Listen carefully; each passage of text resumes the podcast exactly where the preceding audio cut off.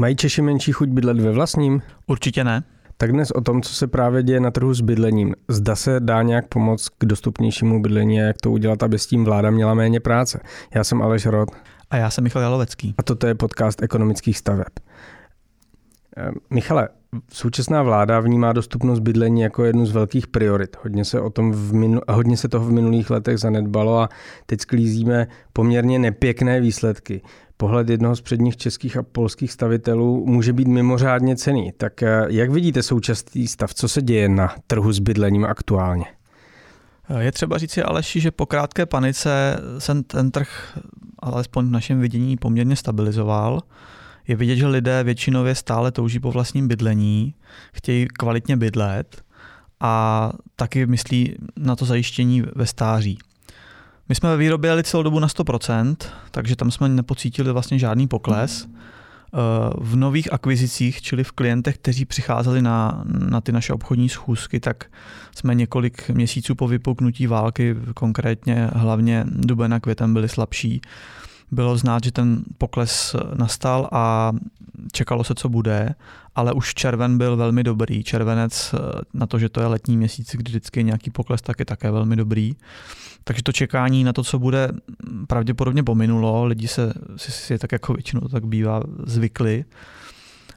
A ta situace v té touze kvalitně bydlet v Česku, Polsku, Slovensku se vlastně jako by vrací do nějakých normálních kolejí. My tam vnímáme, že vláda, přestože má hodně jiných priorit, tak eh, to bydlení tam má začleněno, to byste nám hmm. možná mohl říct něco vy, jako člen nervu. Takže když tu diskuzi sledujeme a vidíme v ní hodně pohledy ekonomů, tak eh, nám připadá, že v těch diskuzích velmi chybí pohled nějakého zkušeného stavitele.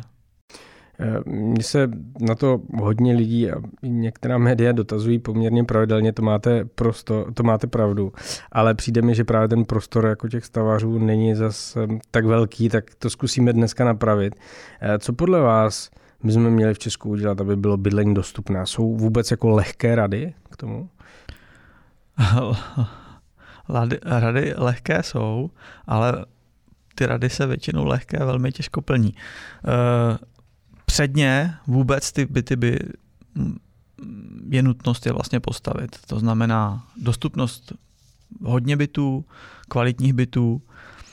V budoucnu totiž budeme muset, a neříkáme to jenom my, otevřít až milion nových pracovních míst pro pracovníky z zahraničí. A to jsme tady vlastně říkali. A ti budou chtít taky někde bydlet. Takže ta krize zbyty bude podle nás jako víceméně sílit. Eh, pokud eh, chceme levné byty, potřebujeme rozumně drahou pracovní sílu a rozumně drahý materiál a ty dnes nemáme. Vlády sociální demokracie a v podstatě i ANO si mysleli, že nás ochrání tím, že sem nebudou pouštět eh, zahraniční pracovníky, což z mého pohledu je vlastně jedno z dalších populistických gest a taky důsledkem to, že dneska nesežnete solidního řemesníka a když ano, tak na ně čekáte dlouho a navíc je extrémně drahý. Eh, v podstatě i dnes eh, Ukrajinec jako pomocná síla na stavbě chce přes, to, přes 350 korun na hodinu, což je důsledek ochranářského trhu práce, který tady vlastně prosazovali eh, ty předchozí vlády ruku v ruce s odbory. Takže pokud chceme stavět, musíme začít tím, že bude mít kdo stavět, eh, je nutné rozhodně rehabilitovat učňovské školství. Eh, váš kolega z Nervu, Štěpán Křeček, má, měl v podcastu eh, pana Pasra, známého pražského developera. Myslím si, že on to tam rozebral velmi dobře a vlastně s tomto s ním souhlasíme. On tam říká přesně to samé, že vlastně učňovské školství zaniklo v podstatě po, po revoluci a, a teď se nám to vlastně začíná vracet. Takže cokoliv dneska uděláme, tak výsledky budou zhruba za 10 let. A my musíme pustit do Česka ty zahraniční pracovníky hned. Protože pokud tady nebudou, tak nebude kým stavět ty byty. A stejní pracovníci scházejí v podstatě i u výroby materiálu. Není to jenom ta klasická práce eh, na té stavbě, ale už ten krok předtím, když se vyrábí materiály, tak eh, je potřeba na to, na to pracovní síla a ta chybí a proto materiály nejsou a vlastně když si je seženete, tak jsou pak i drahé. Takže pokud byty nepostavíme, nikdy se to, to bydlení nestane eh, dostupným. Souhlasím naprosto. Eh, kolega Štěpán Křeček není v nervu, ale je poradcem premiéra, což vyjde podobně, takže máte pravdu, že ty informace tam určitě doputujou. My jsme už tady několikrát mluvili o tom, že eh, ve stavebnictví se dějí velké turbulence, mluvili jsme o změnách hypoték, mluvili jsme hodně o cenách materiálů, teď k tomu eh, přispělo nepochybně i růst cen energií, které proráží jeden strop za druhým. Venku je k tomu navíc velké horko, tak eh, Částečně jste to už naznačila. Vidíte, že se ta situace na stavebnictví teďka stabilizuje a že ten výhled, co se týče podzimu, bude pozitivnější? Eh, ano, Aleši, naprosto, naprosto bych se držel toho, co jsem říkal před chvílí. Eh, v podstatě duben, květen, panika, klienti rušili schůzky, čekali, co bude. Červen se to probudilo, v podstatě trhy, teď trhy, a to nás vždycky těší, že se v podstatě kopírují, čili jak Čechy, tak Polsko, tak Slovensko se vrátili klienti na schůzky. Je, možná v jeden moment si klienti mysleli, že žít v nájmu bude výhodnější, ale to rychle pominulo. Začalo být zjevné, že ceny nájmu nebudou na nic čekat a opravdu dneska pádí v úplně stejným tempem jako, jako, jako ty stoupající úrokové sazby. Takže uh, pro ty klienty najednou začalo mít znovu smysl chodit na schůzky s našimi manažery a z toho máme samozřejmě radost. Takže, takže od června se začalo všechno vracet do starých kolejí. Situace na trhu je eh, třeba vnímat to jako nový standard. Eh, předpokládám, ale že na to máte stejný názor, že to bude nový standard. Já to sleduji samozřejmě trošku zpozdálí, ne tak zblízka jako vy, ale vidím to podobně, protože když jsem se díval na nějaká data a třeba i na průzkumy různých veřejných mínění nebo té senzitivity, které domácnosti mají, tak mi přijde, že lidé teď spíš přemýšlí, jak se vyhnout překážkám, které na ně okolnosti nachystaly, ať už jsou to vysoké sazby eh, nebo nedostupnost eh, bytů v lokalitě, kde by chtěli bydlet, nebo tam na to prostě nemají peníze, tak jak to udělat, aby mohli dojíždět a tak. A minimálně eh, kolem Prahy a obecně kolem těch velkých měst je ruch na stavbách stále velcí. Moji, moji přátelé, kteří mají stavební firmy, říkají, že si na nedostatek práce zdaleka nemůžou stěžovat. A já jsem si to tak pro sebe rozdělil na dvě skupiny, jo, ty lidi. První skupina staví vlastní dům, ty vědí, že to prostě musí dotáhnout, dělají vše, co je možné, škrtají položky, snižují standardy, směřují se s tím, že bazén, garáž, dlažba, terasa nebo plot bude, až eh, připlynou nějaké nové peníze. O tom jsme se tady konec konců už několikrát bavili.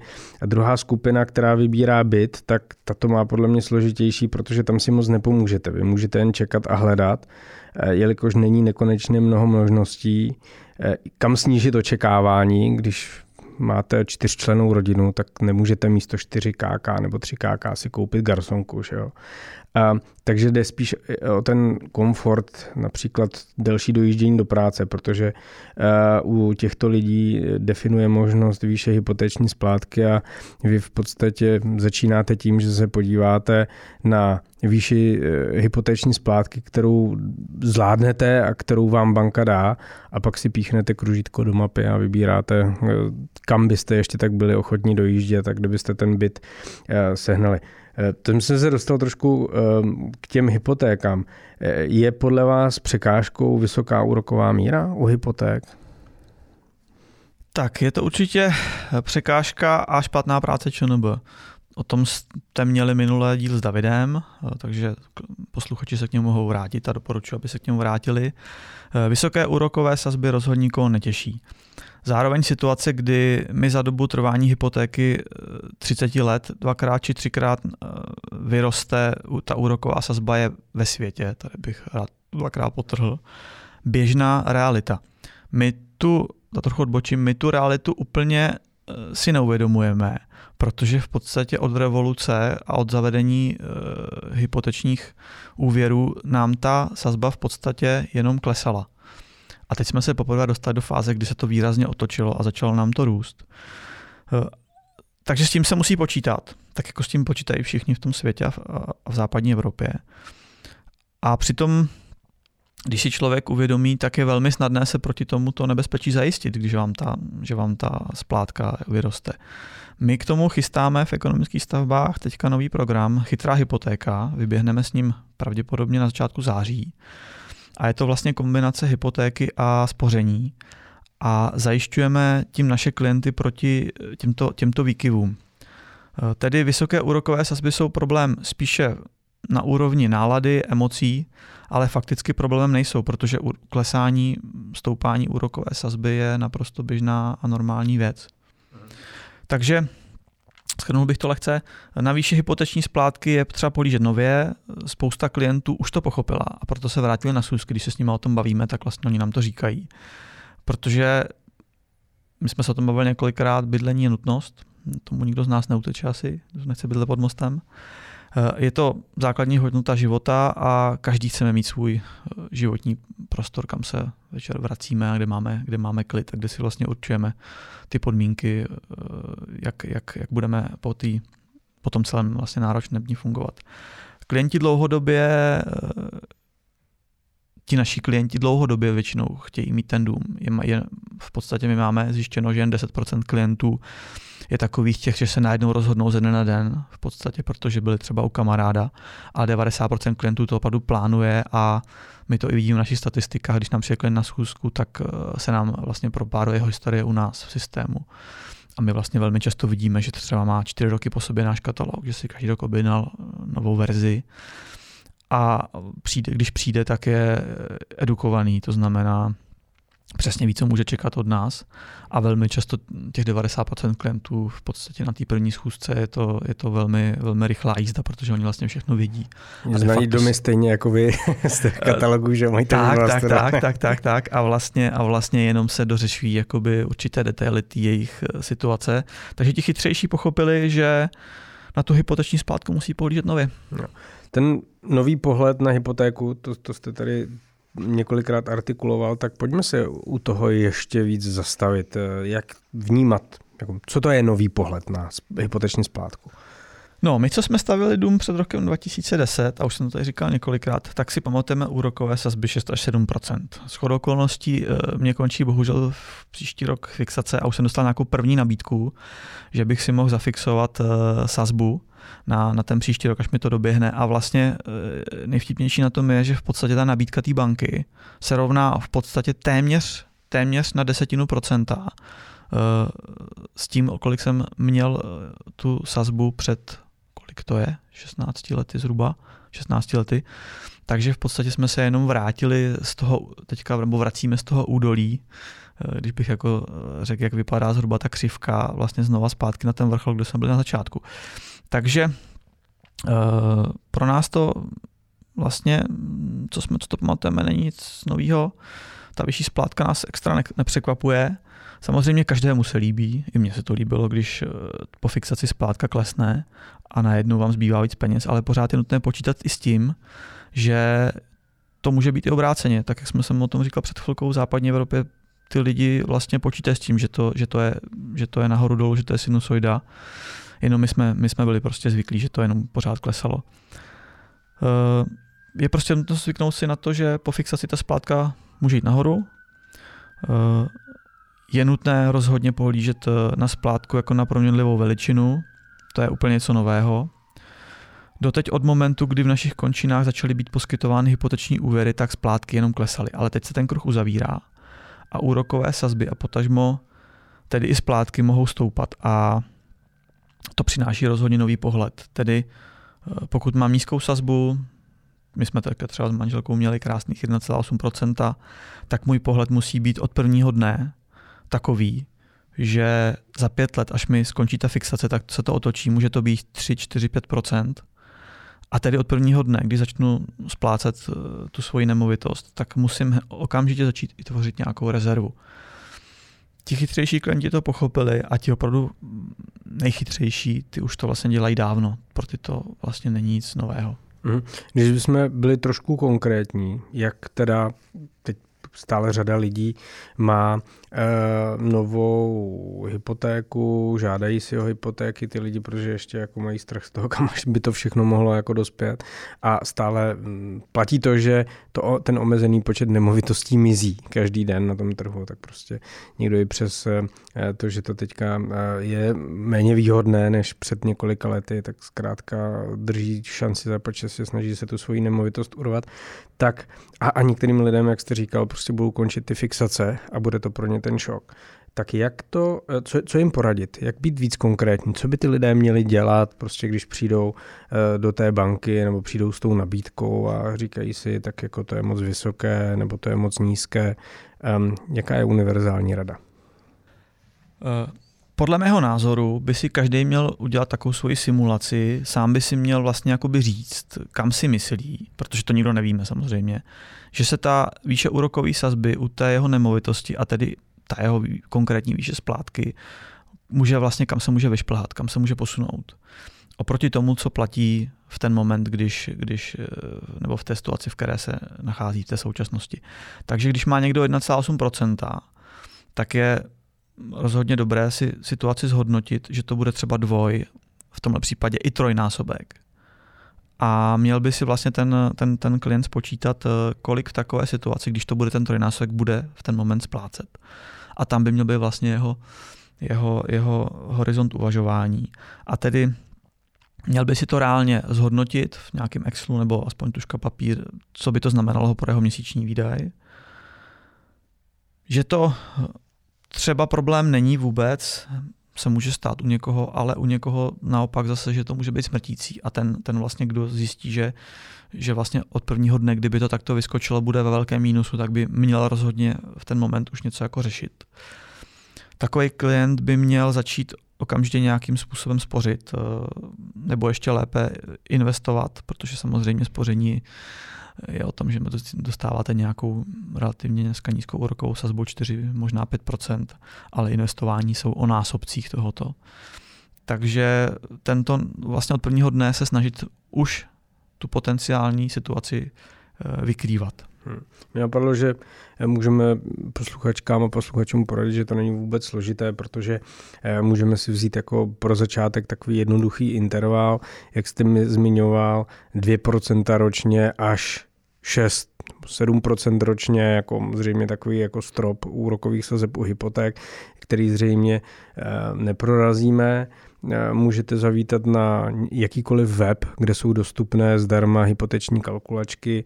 Tam zadáte eh, dobu splatnosti hypotéky, třeba těch maximálních 30 let, částku, kterou si půjčujete a můžete tam potom zadávat jako různé sazby a ono vám to tam vyhodí měsíční splátku. A vy tím pádem jako velmi snadno uvidíte, jak se ze splá- jestli se ze splátky 15 tisíc jako nedostanete z roku na rok třeba na 45 a, a můžete si vyhodnotit, co to pro váš rozpočet bude znamenat.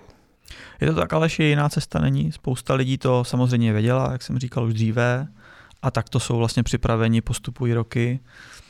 Ale s tím eh, je samozřejmě v ruku v ruce taky v dnešní době spojen jeden, jeden problém. Mm, tak jaký mě zajímalo, že jste tak nakousl?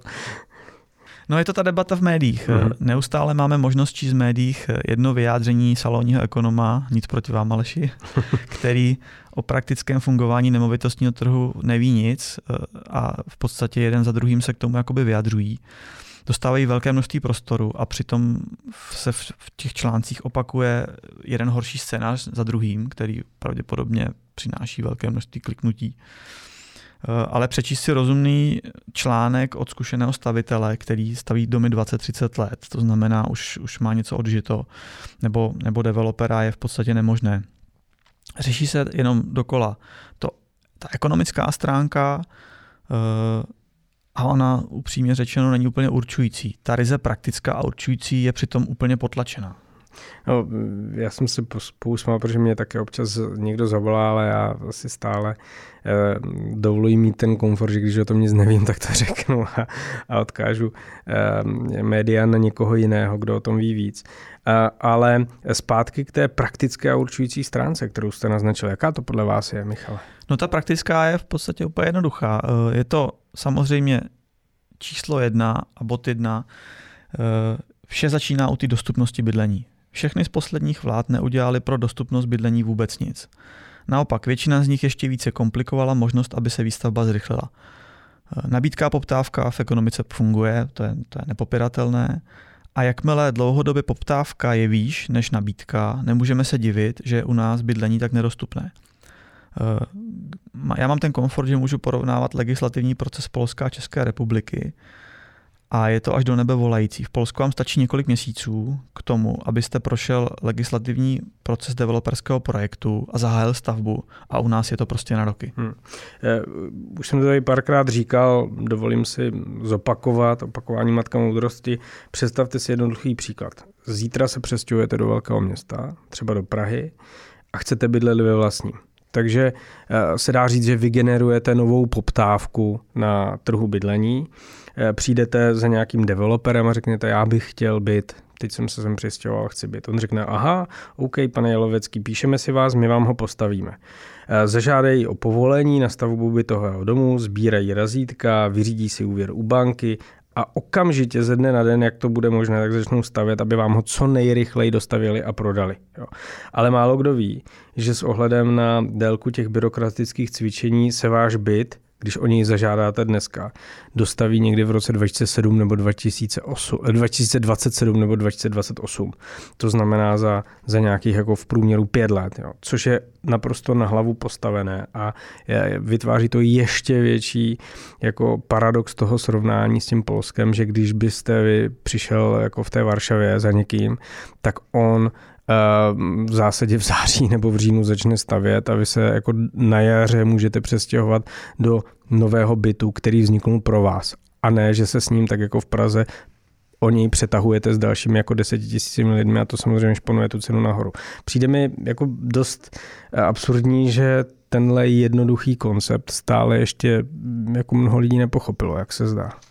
Přesně tak a tito, tito lidé potom eh, se přetahují a logicky tlačí na cenu No ale eh, ta legislativa je jenom ten, ta, ten bod číslo jedna. Tam před vládou stojí mnohem náročnější úkol, aby zajistila dostupnost bydlení, jak už jsem, jak už jsem dneska no, vlastně naznačil. Tak uh, ani vám do toho nebudu vstupovat a pokračujte. Zajímá mě samozřejmě, jaký ten náročný úkol je. No, trošku ze široká, jak mě znáte, Aleši. Dostupnost bydlení znamená, že se začne více stavět. V současnosti tu novou výstavbu brzdí nejen ty drahé hypotéky, ale hlavně vysoká cena výstavby. Eh, drahé hypotéky po čase pominou, my si myslíme, že to nebude mm, dokonce dost možná už tak dlouho trvat. Eh, a jakmile začne ČNB snižovat sazby, tak se asi shodneme, Aleši, že ty současné, eh, protože ty současné, ta naše ekonomika dlouho nevydrží, tak k tomu logicky musí dojít. Já, my si myslíme, ještě jednou zopakuju, že to bude nejpozději na jaře, na jaře příštího roku. No ale pak je tam ta druhá věc a to je ta drahá výstavba. Eh, očekávat snížení cen materiálů, které i z velké části vlastně se nevyrábí u nás, tak je nereálné. Eh, většina výroby je závislá na drahých energií, to už jsme si několikrát řekli. V podstatě eh, promluvají do toho vysoké ceny povolenek a tak podobně. Takže očekávat snížení materiálů v podstatě a pokud sledujete média, tak teďka proběhlo několik rozhovorů eh, s dodavateli a výrobci, tak vlastně oni říkají to samé. Stagnace ano, pokles rozhodně ne. Eh, zhruba, my jsme si tak řekli, třetina té výstavby, třetina je developerského projektu, 30% nákladů, tak je odvislá od eh, ceny práce. To je takový přepočet, jinak pro vlastně i, může se to, může se to posluchačům hodit, že že když si kalkulujete například cenu nějaké práce, tak zhruba počíte, že jedna třetina z toho eh, odhadu bude cena práce a dvě třetiny zhruba cena materiálu. Je to plus minus, ale je to takový jednoduchý vzoreček. Eh, no a u té ceny práce čeká vládu eh, rozhodně náročný úkol. Je třeba, a v podstatě velmi rychle, a doufám Aleši, že v nervu v tom něco budete také, také dělat, uvolnit ten pracovní trh především pro zahraniční pracovní sílu eh, a usnadnit její vstup na náš pracovní trh. Eh, já bych tady zase chtěl odkázat na moje polské zkušenosti. Dneska vlastně bariéra vstupu na polský pracovní trh v podstatě neexistuje, takže já jsem se setkal v tom, že, že na stavbách stav, stav, pracují Ukrajinci, Bělorusové, Moldavci, nebo také třeba Indové, to mě překvapilo asi nejvíc. Takže jako ta různorodost je tam, je tam opravdu velká. Já s tomhle souhlasím, chápu to správně, že um, naší snahou musí být stavět co nejrychleji. Je to tak. Nepochybně. Uh, rychlost té stavby je zásadní úkol. V médiích mám trošku pocit, že se jako mantra začal teďka používat nájemní bydlení. Uh, já se tomu dost, dost usmívám, protože mně vlastně jako přijde, že nějakým kouzlem to nájemní bydlení, ty nemovitosti, v kterém se bude pronajímat, uh, budou nějakým otočením kouzelného prstenu levnější, nebo, nebo takový to na mě dělá dojem. Jako kdyby byly z nějakých jako jiných cihel, že jo, používala se tam jiná omítka nebo jiné materiály. To Přesně, mi přijde taky z těch diskuzí. Někde Přesně tak. Já se tomu jako fakt směju. A je to samozřejmě úplně nesmysl. Postavit 100 bytů pro nájemní bydlení stojí úplně stejně jako postavit 100 bytů v develop, developmentu na prodej. Ta, ta cena je jednak jedný, tam, se, tam není žádný náklad, který by odpadl. Tedy ta cena, ta cesta je pořád ještě jedna, jednoduchá, uvolnit legislativu, uvolnit pracovní trh a vlastně zrychlit tím tu cestu od té myšlenky, chci postavit eh, dům, kancelářskou stavbu, cokoliv a rychleji to realizovat. Jiná cesta není. No, mně to přijde jako velmi podobné, ta diskuze o tom nájemním bydlení a taky jsem na to eh, nedávno s kolegou narazil a smáli jsme se tomu, jako když někdo říká, ať byty staví město, že, že to bude levnější. Tak to je eh, naprosto absurdní. Přece nikdo to nepostaví levněji než ten developer, který na tom chce vydělat a je to jenom o tom, aby byla mezi těmi developery konkurence a aby se těch bytů postavilo co nejvíc, protože potom bude ta cena klesat. Byrokracie je stejná, náklady stavby a materiálu jsou minimálně stejné, ale víme, jak to chodí se, zakázkami, spíš je Česká republika, nebo dlouho byla takovou výjimkou, kde eh, index cen stavebních prací ve veřejném sektoru byl vyšší než v soukromém, což eh, eh, v Německu a v jiných jako vyspělých zemích nebylo a lze se jenom dohadovat o tom, proč to tak bylo, ale nikde není žádný důvod, aby město postavilo eh, levněji cokoliv, než to postaví jako soukromý sektor, protože prostě to nedává ekonomický fundament. Ale ještě jsem chtěl eh, se zavítat zpátky k tomu, co jste tady naznačil, k tomu Polsku, protože to mě hodně zajímá a eh, jste avizoval, že prostě ta debata o dostupném bydlení probíhá na Národní ekonomické radě vlády a, a probíhat nějakou dobu bude. Tak bych se rád zeptal, jak je to v Polsku, eh, když budeme porovnávat Varšavu a s Prahou? Jaký je tam ten náhled na to nájemní bydlení? A je to taky tak skloňované? Pro nájmy ve velkých polských městech, a nejde tady jen o Varšavu, jsou na srovnatelné cenové úrovni i v podstatě nabídkové s, s Prahou. Eh, v posledním roce nicméně tam vidím jeden posun. Začaly zásadně růst co mám informace od kolegů, kteří se nájmy, tak jsem nájmy vlastně až, až, až vlastně v podstatě zdvojnásobili. Tím se cenové hladiny srovnaly, v podstatě tam bych i z vlastní jako zkušenosti řekl, že, že, že eh, v podstatě to Polsko bylo níže v těch, v těch nájmech. Bylo to dané tím, že ta nabídka tam času byla větší. Eh, ono to, ono to hodně vyrovnal a, a vlastně přinesl růst eh, ta, ta válka s tou Ukrajinou, protože těch Ukrajinců tam je opravdu hodně. Logicky musí někde bydlet. Přišlo hodně Ukrajinců, kteří měli peníze. Neříkám, že přišli ultra bohatí, ale prostě měli nějaké peníze a tím pádem začali hnedka hledat bydlení a obsadili především ten trh těch menších bytů, těch garzonek a dva jedniček, co mám jako informace, ty jsou v podstatě třeba ve Vroclavi úplně nedostupné. Takže ta, ta vlna uprchlíků eh, v podstatě eh, zatlačila na tu cenu, která, která, která vyletěla nahoru a dneska je to srovnatelná cena. A problém ve srovnání s Českou republikou je, že ta nabídka na to může hnedka pružně zareagovat, že jo? protože jak jsme si říkali, z, z měsíce na měsíce můžou stavět nové byty, když identifikují, že ta poptávka je.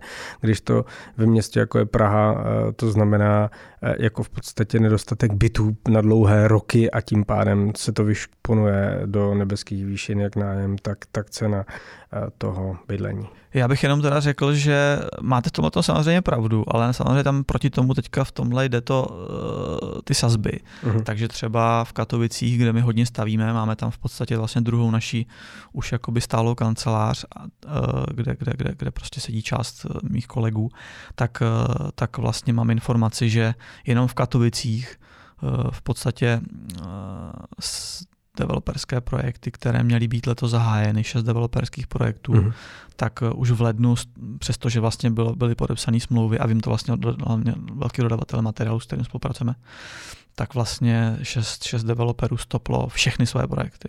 To znamená, pouze dodělávají, nic nového nestartují. Uh-huh. A, a při, například ten, ten velký dodavatel v podstatě z toho byl velmi nešťastný, protože on už měl předjednány ty materiály, to znamená, měl někde zablokované tu produkci, že, že si to odebere a najednou, najednou zjistil, že ne, že teda, když si to odebere, tak to nebude mít komu prodat. A nastala tahle situace, že oni raději zaplatili nějakou drobnou pokutu, kterou měli ve smlouvě, Eh, takže ten, ten dodavatel, ta firma, ten velký obchodník, který nám to dodává, tak vlastně říkal, že jsme mu vytrhli ten spaty, protože my naopak jsme řekli jako jedni z mála, že my, my pravděpodobně v těch Katovicích budeme růst eh, tak jak každý rok znova hmm. 100% a oni v podstatě nepočítali s tímhle tím růstem. Hmm, hmm. Eh, k tomu Polsku ještě jedna otázka, zejména jako levicová, levicová část spektra tady hodně horuje za to, aby eh, určitá část bytů v každém domě byla převedena na město pro účely nějakého sociálního bydlení. Eh, ty desítky procent jako bytů, tak eh, se tak jako pořád zvětšují a, já za nimi nevidím vůbec žádný fundament. Někde je to 10%, někde je to 40%, někde je to 80%, co se můžeme dočíst v různých názorech. Co si o tom myslíte? A je podobná debata i v Polsku? Eh, já ještě začal zase trošku široka. Eh, vlastně v Polsko, jak ho já vnímám já za těch 16 let, je velmi tvrdá ekonomika jako v podstatě, když bych to úplně jako velmi, velmi zjednodušil, tak mně připadá, že tady u nás se vracíme trošku k tomu komunismu.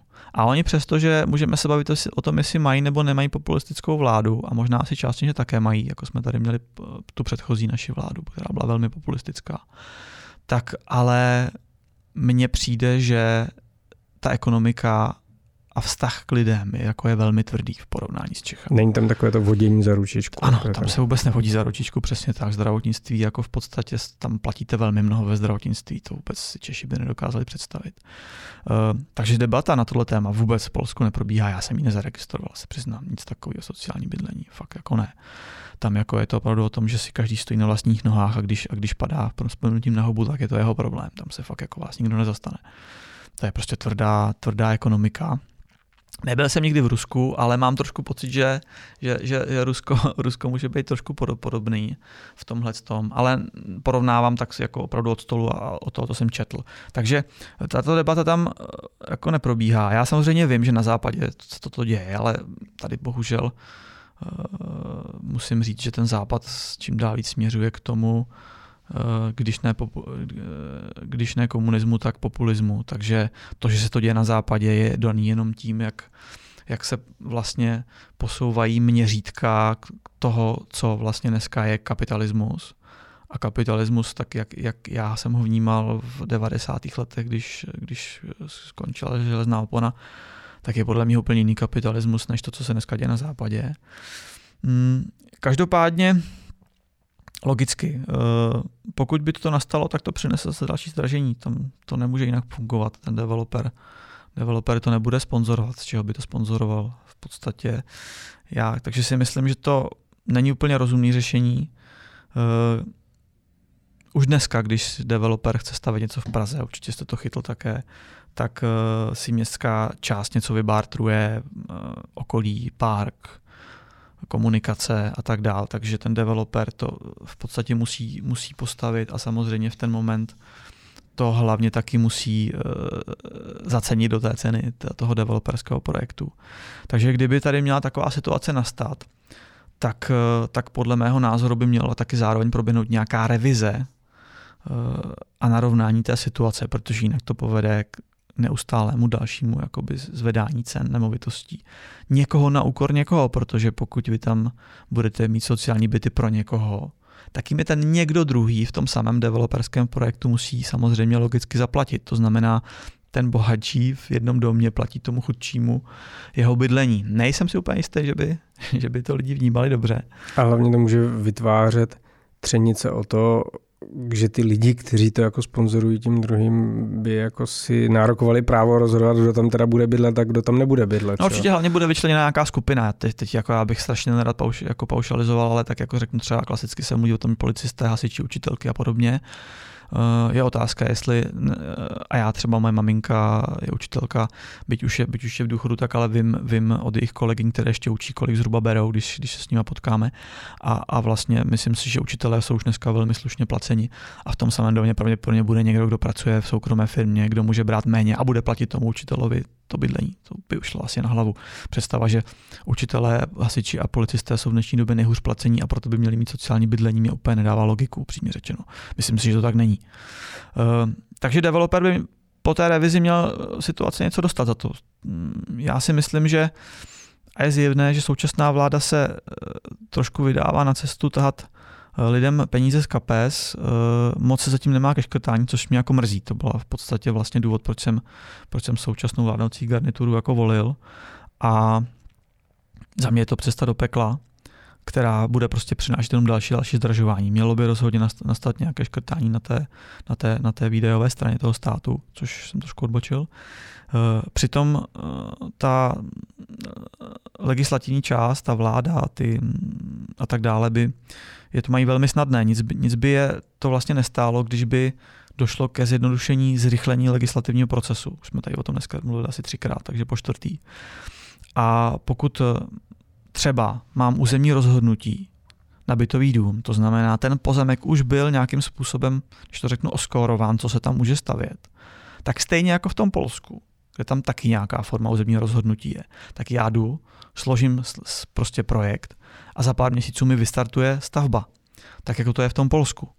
Eh, já jsem tady nedávno vyprávěl situaci eh, a dneska ji doplním, že firma vlastně, od které kupujeme ve Vroclavi eh, naše nové polské sídlo, je to, je to, je to menší kancelářská tak stavba, tak oni si, oni si budou stavět na jiném místě ve Vroclavi u své vlastně fabriky podobnou kancelářskou stavbu. A jak jsem to tady předesílal minule, tak oni skutečně v tom květnu složili projekt na stavební úřad. A my jsme se s ním minulý týden potkali a já jsem se tak jako z legrace zeptal, jak to, jak to, jak to vypadá. A oni už mají stavební povolení. Prostě na několika patrovou jako kancelářskou stavbu už mají po, dva a půl měsíci zhruba mají stavební povolení. V září chtějí začít stavět. Takže vlastně eh, při tom, při tom setkání oni, oni, oni se mě ptali, jak vidím predikci eh, betonu a ocely, probíhá jim výběrové řízení eh, v podstatě na, na generální dodavatele té stavby. A teď to nejzábavnější. Oni se o té stavbě, že se prostě chtějí přesunout, protože jim to dává nějakou logistickou logiku, protože prostě měli tu produkci na jedné straně v Vroclavi a a ta, ta kancelářská stavba je na té, kde dneska vlastně sídlí, kterou my kupujeme, je na druhé straně a jezdili přes celé město, tak se rozhodli na začátku tohoto roku. Oni samozřejmě pozemek měli, protože to je vedlejší pozemek vedle, vedle té, té, jejich, té jejich továrničky, té produkce, takže vlastně v podstatě, když si koupili větší pozemek, ten rozdělili, tam na jedné části postavili toto a druhou část pozemku měli jako v podstatě zabezpečení jako investici, ale projekt začali prostě kreslit v únoru. Takže máte Aleši jako pocit, že by v Praze bylo něco takového možné? Že se v únoru potkáte poprvé s architektem, řeknete mu, co chcete, že máte prostě potřebu postavit kancelářskou stavbu a v září už kopete v zemi? To je neuvěřitelné. No jako eh, poslouchá se to s údivem, ale zároveň eh, si člověk říká, že Eh, snad ani není možné, co jsme jako tady dokázali akceptovat za naprosto jako normální pravidla hry, které každý dodržuje, každý s tím počítá, každý to promítá do těch nákladů a pak se divíme, Přesně eh, že ty eh, byty, a nejenom byty, jsou, jsou tak drahé. Ještě jsem se chtěl zeptat na doplňující jako třetí otázku. Ehm, když nejde hora k Mohamedovi, musí Mohamed k hoře, nebo jak se to říká, takový oslý můstek k tomu, že lidé se za levnějším bydlením musí stěhovat do regionu, protože v těch jádrových oblastech na to přestávají mít peníze. Není to jenom Praha, kde je to logické, protože Praha je třetí nejbohatší region v Evropské unii, ale je to i Brno, Ostrava a týká se to už i dalších eh, krajských měst. K tomu, aby se to dělo masivně, chybí podle mě infrastruktura. To znamená uh, vysokorychlostní železniční tratě které vlastně udělají z dojezdové vzdálenosti eh, těsně za Prahou centrum, eh, tak to prodlouží třeba klidně na 100 kilometrů, protože já budu tuhle vzdálenost nebo 50 kilometrů schopen ujet jako za pár nízkých desítek minut a vystoupím v centru města eh, a bude to úplně stejné, jako když dojíždím Pražskou integrovanou dopravou a, a, a jedu z, nějakého, z nějaké vesničky těsně za hranicí Prahy.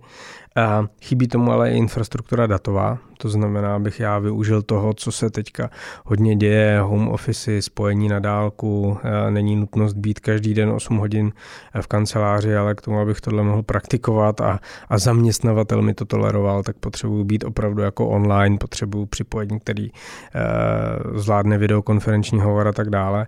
No a potřebuji k tomu samozřejmě i tu silniční infrastrukturu, teda to, to, abych jako měl kde parkovat, mohl rychle dojíždět, byla dálniční síť, která se dá i obět a tak. Souhlasíte s tím? Dává vám tohle smysl, respektive takhle. Vidíte to jako budoucnost eh, vlastnického bydlení? Já, já ještě malinko odbočím a dám takovou jednoduchou otázku, kterou ale ještě nečekáte. A možná to víte. Víte, kolika uh, body je naše země, dálniční body spojena s okolními zeměmi? Kolik je to bodů? Uh, to bych takhle rychle, jako nečekám to, ale myslím si, že to bude jako šokující nízké číslo. Jsou to čtyři body. No. Tam je v podstatě všechno. Otevřete si mapu Evropy a porovnejte si zahraničí, ano. jiné státy. A třeba za Rakouskem do dneška nejsme vůbec. Ano, to vím a v tom je, a v tom je v podstatě úplně všechno. Čtyři body. Jo, takže v podstatě tam, jako, tam to je úplně jako zjevný. Mimo jiné, do dneška žádná z vlád od roku 89 nepostavila jediný kilometr dálnice, který už předtím nebyl v prognózách a v plánování komunistů před rokem 89. Ani, ani kilometr. Já jsem to dozvěděl náhodou teďka v tom podcastu toho Štěpána Křečka, puste si ho. Pan Pasr jako opravdu tam velmi detailně a velmi suše schrnul tyhle ty všechny věci. Uh-huh. A musím teda říct, že to mě vlastně taky šokovalo, že prostě 30 let po revoluci jsme nepostavili ani jediný metr dálnice, který už předtím komunisti nenaplánovali. My jenom prostě v podstatě dojíždíme, já nevím, kolikátá to byla 12. pětiletka nebo kolikátá, před rokem 89, ta poslední, a jako nic, nic jsme vlastně jako nevytvořili. A to trvá 30 let, že tam poslední pětiletka. Tak, tak, tak, tak, tak. My jsme vlastně prodloužili poslední pětiletku. Uh, takže um, Mluvili jsme o tom několikrát. Eh, v podstatě infrastruktura to je alfa omega úplně všeho. Dobudování infrastruktury já považuji za zlomový moment naší prosperity. Všechna velká města eh, naší, naší krásné země by měla být propojena tak, jako jsou na západě Evropy. Zase znova, já už se po třetí odvolám na ten, na ten podcast, mě to včera jako velmi zaujalo v autě, když jsem měl z Polska, protože tam bylo opravdu hodně informací. V podstatě uh, oni představili, pan Passer a jeho developerská společnost, tak nechali nezávislého architekta uh, vyprojektovat vlastně jakoby plán infrastruktury za své peníze. Předložili ho, myslím, že minulé vládě, si nejsem jistý, myslím, že minulé vládě. A ten architekt přišel s poměrně zajímavým momentem, ale já vlastně o, tím, o tom od včerejška přemýšlím, že on vlastně nepropojil všechno přes tu Prahu, což je, a pak se ta Praha stává tím špuntem na té na hmm. na infrastruktuře republiky, ale on ty hlavní města propojil ještě mezi sebou. Jo, to znamená, to znamená, abyste prostě, abyste prostě uh, z Liberce jel vrchem a, ne, a nemotal to přes tu Prahu, jak to ty lidi dneska jezdí. Že prostě, když jedou do Brna, no tak prostě jedou do Prahy, tady se zaseknou, proskáčou tu Prahu a pak pokračují po té tragicky zacpaný D1, protože všichni z toho Liberce jedou tudyma. Kdyby prostě jeli vrchem, no tak prostě logicky několik procent eh, denně eh, aut tam ubude, že jo? a hmm. zase ta D1 nebude tak přetížená, tak dále, tak dále. Takže každý, kdo, kdo letos už má za sebou dovolenou, máme srpen, tak vám řekne, že je nejhorší dostat se na hranici. A pak mm. už je to nádhera. Ale jako proskákat se na tu, na tu hranici, to je opravdu o tom mít velkou trpělivost, uh, trošku riskovat, že, že někde uvíznete a jakmile jste prostě za čárou, tak už, už jste jako docela v pohodě. Takže k tomu, tomu se vlastně vracím k tomu zásadnímu, musíme to mít s kým postavit. Stejně jako ty developerské projekty, stejně jako kancelářské stavby. Pořád jsme ve stejném bodě. Musí, mít, musí být lidé, pracovníci, kteří prostě přijdou a, a každý kilometr té dálnice, té dálniční sítě prostě postaví, každý kilometr novej rychlostní tratě vlakové postaví. Eh, takže musíme otevřít pracovní trh, bez toho to nepůjde. Bez toho se ani já a asi bohužel ani vy, Aleši, eh, vybudování té kompletní páteřní sítě infrastruktury prostě nedočkáme. To nemá jiný řešení. Otevření pracovního trhu je fakt číslo jedna. Protože když zafixujeme počet pracovníků ve stavebnictví, aby jsme ochránili, nevím koho před čím, asi eh, domácnosti před nízkými cenami, bych tak řekl, tak eh, když bude někdo stavět metro, tak nebude stavět dálnici. A když bude někdo stavět jako metro a dálnici najednou, tak potom nebudou lidi, aby stavěli ty bytové domy. Eh, je to velmi jednoduché. Ještě navíc, já řeknu takový multiplikační efekt, který si vůbec lidi neuvědomují. Když, nám, když sem přijde, řekněme 20-letý pracovník třeba z Ukrajiny a začne tady pracovat, tak náš stát ušetřil 20 let nákladů na tu jeho výchovu. Zdravotnictví, školství a tak dále a tak dále. To všechno za nás zaplatil Ukrajina, nevím, kdokoliv jiný stát. A my vlastně přijímáme bez nákladů hotového člověka, který hnedka začne platit daně, pokud bude pracovat samozřejmě. To se dá ošetřit v Polsku, na to mají velmi dobrý systém, tak jim to chvilku trvalo, metoda pokus omyl. Dneska prostě, dneska prostě to mají ošetřené, to znamená, oni si, oni si hlídají ty pracovníky zahraniční, a na druhou stranu, pokud mají tu pracovní kartu, tak, jim, tak mají vlastně naprosto, naprosto volnost. Jediné, co je trošku problém, samozřejmě nedostanou, nedostanou na hypotéku, je tam velký problém s tímto, pokud nedostanou. A zase Polsko to má ošetřené, po půl roce, tuším, po roce v případě, že pracují, odvádějí a tak dál, eh, plní ty všechny ty podmínky, které mají v, tom, eh, v té pracovní kartě, tak mají možnost zahrát si o kartu stálého stál, pobytu, se to jmenuje. Mm-hmm. A v podstatě v ten moment, jakmile mají kartu stále pobytu, můžou žádat o hypotéku a tak dále. Přestěhovat se. Přestěhovat se. Asimilovat rodinu, se. asimilovat se. Přesně a tak. to je to, co vlastně v žině stojí. Takže, že, takže je to 20 let úspor, když vám, když zaměstnáte takovýhleho pracovníka na stavbě pro ten stát, a slyšel jsem číslo, nevím, kolik je přesné, že jenom v Praze, eh, kdyby se doplnily ty potřebné stavy lidí, které dneska jsou potřeba, tak ročně by stát na tom získal 120 miliard. Jestli to je přesné číslo, nevím, ale takové číslo jsem slyšel. Může, na odvodech. 120 miliard na odvodech. Může být. E, vůbec bych se tomu nedivil. Když se podíváme, jak velký je HDP, jak velká je Praha a jaký je podíl e, odvodů na té super hrubé mzdě, tak e, to jako rychlou kalkulací není úplně, není úplně mimo to číslo, abych tak řekl. To už, to už víte Aleši, to, to, už, to je váš obor do toho, já fušovat nebudu. Uh, pojďme si to shrnout. Uh, dneska to byl velmi zajímavý díl z mého pohledu. Uh, říkali jsme si, že situace se začíná normalizovat. Uh, lidé stále touží po vlastním bydlení, možná víc než kdykoliv dříve. Uh, rozhodnutí České národní banky o těch bariérách poskytování hypoték a samozřejmě vysoké úrokové sazby jsou eh, faktor, který to ovlivňuje.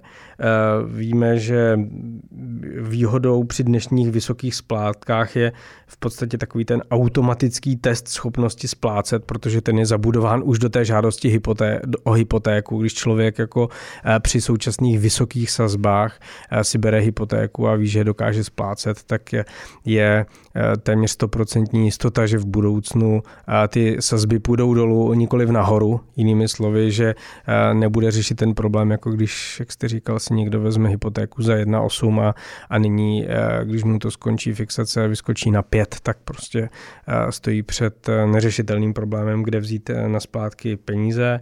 Určitě hypotéky nepodceňujte, počítejte si, jak by mohla vypadat splátka při je sazbě 6%, 4%, 3%, 2% jsou na to na webu kalkulačky a vy budete aspoň vědět, eh, na co se máte připravit.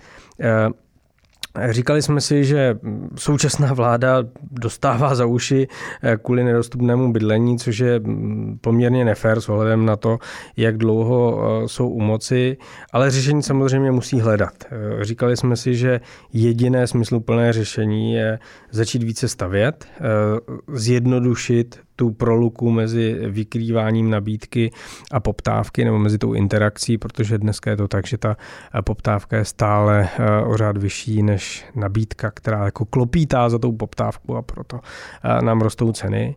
A Michal hodně mluvil o tom, že naprosto významným faktorem, který tomuhle může pomoct, je uvolnění trhu práce, protože ty bariéry ochranářské na trhu práce na místa, o které podstatě ani není zájem v české společnosti, tak tu situaci eh, dramaticky zhoršují. Říkali jsme si také, že Eh, řešením, které eh, fungovalo v historii vždycky a téměř každé zemi, je zlepšit infrastrukturu. Eh, postavte most a neřešte, co se bude dít, oni po něm lidé začnou jezdit sami, protože zjistí, že to je dobrý důvod. Tak přesně tak je to s dálnicemi, vysokorychlostními tratěmi, ale i různými jako parkovištěmi a další infrastrukturou. A v neposlední řadě, a mluvíme tady o tom opakovaně, kdokoliv chce zlepšit tu situaci ve stavebnictví na trhu bydlení, dojeďte se podívat do toho Polska. Je to kousek, spojení už je tam relativně dobré, Michal vás tam určitě provede a, a, a poskytne vám všechny eh, informace, které jsou potřebné k tomu, aby jsme mohli udělat takovéto CTRL-C, CTRL-V, protože mnoho z těch věcí, které tady řešíme už eh, téměř dekádu, tak eh, v Polsku mají vyřešené a přináší jim to nesporné benefity. Zapomněl jsem na něco, Michale? Já myslím, že ne. My jsme hlavně potřebovali nějakou funkci CTRL minus, to znamená jako proškrtat to. Myslím si, že, myslím si, že to by vám hodně pomohlo. Eh, to je pro dnešek všechno. Eh, milé posluchačky, milí posluchači, děkujeme vám za pozornost. Děkujeme, že posloucháte i naše díly, které jsou nadčasové a které vám pomohou zpříjemnit léto někde u vody nebo na pláži na dovolené, nebo se připravit na tu vaší stavbu, kterou teďka plánujete. Můžete nám psát vaše podněty, komentáře nebo otázky na adresu podcast zavináč ekonomické stavby.cz nebo skrze sociální sítě a my se těšíme příště naslyšenou. Hezké léto.